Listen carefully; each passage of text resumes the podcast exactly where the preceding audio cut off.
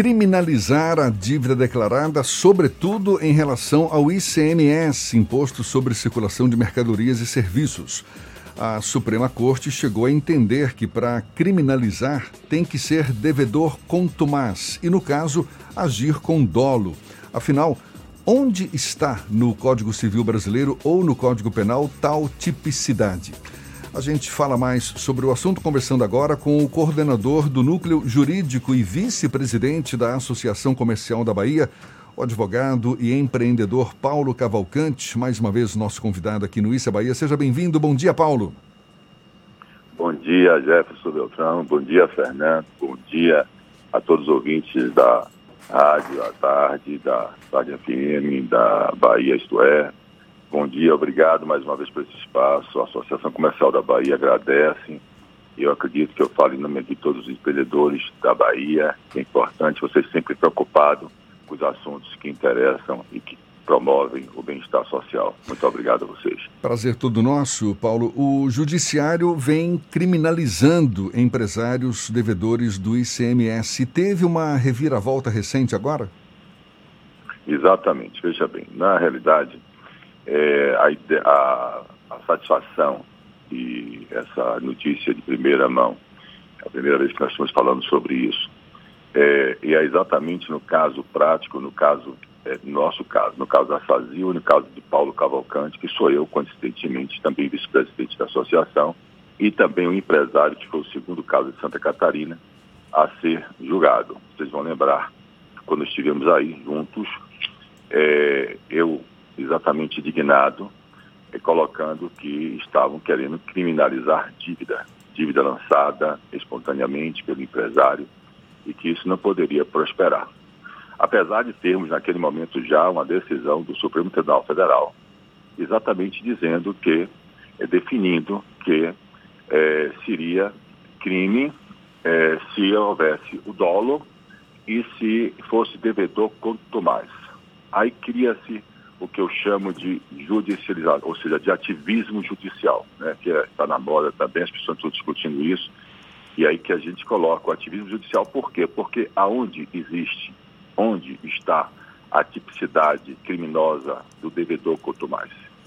O, o, o, vai lembrar que o Fernando Duarte me fez uma pergunta naquela época, dizendo, mas Paulo, deixa eu lhe perguntar, como é, eu estou lhe perguntando exatamente o que, é, como seria isso? Como eu, eu, eu, eu dou exemplo de que se a gente estivesse sendo criminalizado pela dívida espontânea, pela dívida declarada, é, imagine como seria amanhã com o IPTU, imagine como seria, seria como se criminalizar as dívidas do nosso país, que é inconstitucional. Não existe crime por você dever, ok? Então, esta decisão, ela mudou ela, ela, ela concedeu o habeas corpus a Paulo Cavalcante, trancando o processo penal do qual eu estava sendo constrangido, respondendo ao processo penal, um processo penal, onde não foi trancado, veja que a decisão do Supremo Tribunal Federal, ele não trancou, não trancou o habeas corpus e o cidadão que devia aqueles 30 mil reais continua respondendo processo penal. O que não ocorreu no nosso caso. No nosso caso, mesmo, é importante dizer isso, que foi o mesmo ministro, o mesmo ministro que é, a, a, negou o habeas corpus da, da, do caso de Santa Catarina, o primeiro caso de Santa Catarina, ele nos deu, ele mudou, ele evoluiu para o entendimento correto de que não existiria dolo na atitude da declaração. Isso foi muito bom para todos os empresários, dá um alívio para a gente. Agora nós precisamos definir agora o que é quanto mais, que não existe no nosso Código Penal. Essa decisão, Paulo, ela é definitiva ou ainda cabe algum tipo de alteração? É, é, recurso sim, cabe, mas veja bem, ela não vai ser modificada.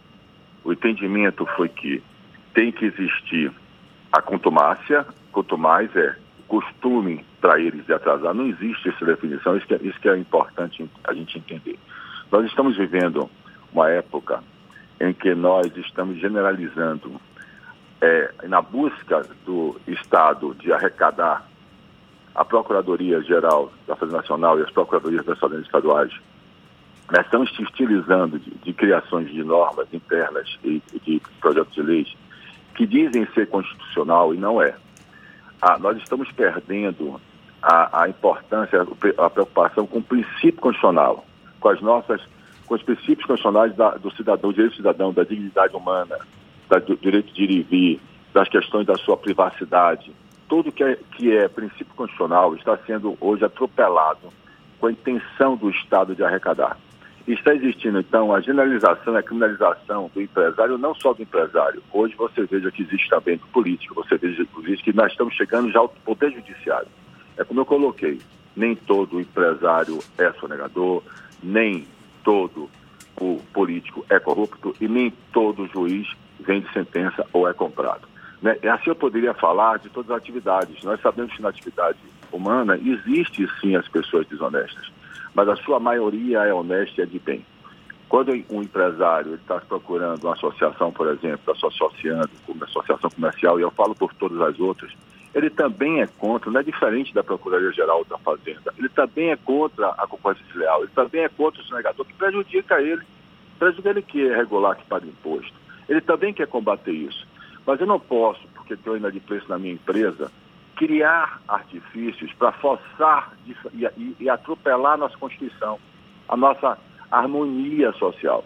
É isso que está acontecendo no nosso país, é isso que nós precisamos lutar, precisamos reagir para a gente evoluir. Eu, eu, como eu digo, eu, eu estou a favor da união de todo mundo, todo mundo, e todos os setores. Nós precisamos de instituições fortes. Nós precisamos do Poder Judiciário forte, da Procuradoria da Fazenda forte, do Ministério Público forte, da Polícia Federal forte. Nós precisamos voltar a ter confiança no nosso país, nas nossas normas. Nós precisamos voltar a ter segurança jurídica. É isso que eu defendo. Paulo, só para ficar bem claro, diferencia para gente o sonegador, aquele empresário que sonega os impostos e que fica sujeito a ações na justiça, e aquele empresário que deixa de recolher os impostos, mas que não, que, ou, ou, que pleiteia não ser caracterizado como tal, como é o seu caso. Por favor. Vamos lá. É, meu caso e, e, vários casos no Brasil inteiro. Fica fácil agora com a pandemia. Exemplo tranquilo. É um exemplo tranquilo, bem, bem fácil. Veja a pandemia. É, já existe, a, a, em vários setores nossos, já existiam dificuldades, já vinha passando por crises. Agora imagine você, vamos pegar um exemplo claro do shopping center. Imagine que a determinação do poder, do poder público já se fecha, não abre ninguém, fechou, sua atividade foi trancada. Imagine seu estoque, imagine que você comprou, imagine uma loja de sapatos, fica mais fácil. O cara comprou vários sapatos, ia vender no shopping, ia lá, tem seu aluguel para pagar, sua luz, seus impostos, tirar a compra que ele fez, das vendas que ele fez. E ele então se apertou e tem empregado para pagar e tem isso para aquilo. Todo, imagine que ali, a partir daquele momento, você atrasou não só os fornecedores, mas atrasou também a sua dívida do ICM. Você vai lá e você, normalmente, regular, você declara espontaneamente no seu livro fiscal. Você vai lá e você coloca, eu devo aqui X mil reais. Ora, aí a Fazenda vem, a Fazenda da Bahia, por exemplo, nosso estado, e diz: devedor quanto mais é aquele cidadão que atrasar mais do que três meses. Pelo amor de Deus. Aí vem e entra um processo no Estado de Santa Catarina, que na Bahia também faz isso. Juntam-se e fazem assim: vamos atrás de quem está devendo ao Estado. Mas só que para a gente cobrar, vamos utilizar é diferente. Olha a diferença que é. Você não sonegou. O sonegou é aquele que não declara, que não emite nota, o que calça uma nota, o que diz que o preço foi menor para não pagar o um imposto aquele que tenta de qualquer forma usar uma, uma forma fraudulenta para poder esconder o, a dívida que ele tem.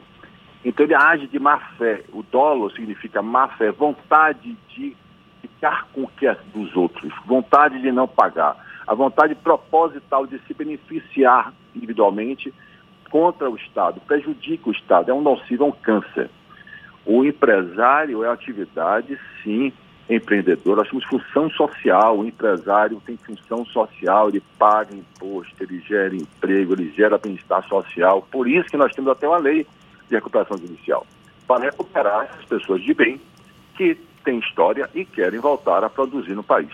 Criminalizar isso, essa questão, é botar na mesma vala, jogar todo mundo, é fazer uma coisa, como eu falei, é generalizar. E, e colocar a atividade empresária no Brasil como atividade de risco sem precedente no nosso país. Então, é isso que nós estamos. A diferença é essa. Não é justo você que para cobrar, para receber, você impor, utilizar o direito penal como coação ao, ao bom empresário para ele pagar a dívida do aperto que ele está tendo. Aí como é que faz no caso da pandemia? Temos cinco meses praticamente. As pessoas estão querendo voltar agora. Essas pessoas estão com condições de pagar os impostos. Aí vem o próprio Estado e diz, não, eu vou permitir que você me pague tal, tal, tal data, eu vou permitir que prorrogar você. E o próprio Fazenda vai e faz refis e faz reprogramações de pagamento, não tem, dando, dando oportunidade a esse bom empresário. É isso que nós temos que entender. Nós não podemos generalizar, não podemos dizer todo empresário agora, quanto mais, criou-se uma palavra, criou-se uma palavra que não existe, não tem tipicidade no nosso Código Penal. Estão atropelando a nossa Constituição a fim de arrecadar. É uma frase que eu ouvi, inclusive agora, que o, o governo, é, o Estado, aliás, né, o governo, né, desculpa, o governo não está trabalhando para o cidadão, e sim para o Estado. Isso é muito ruim.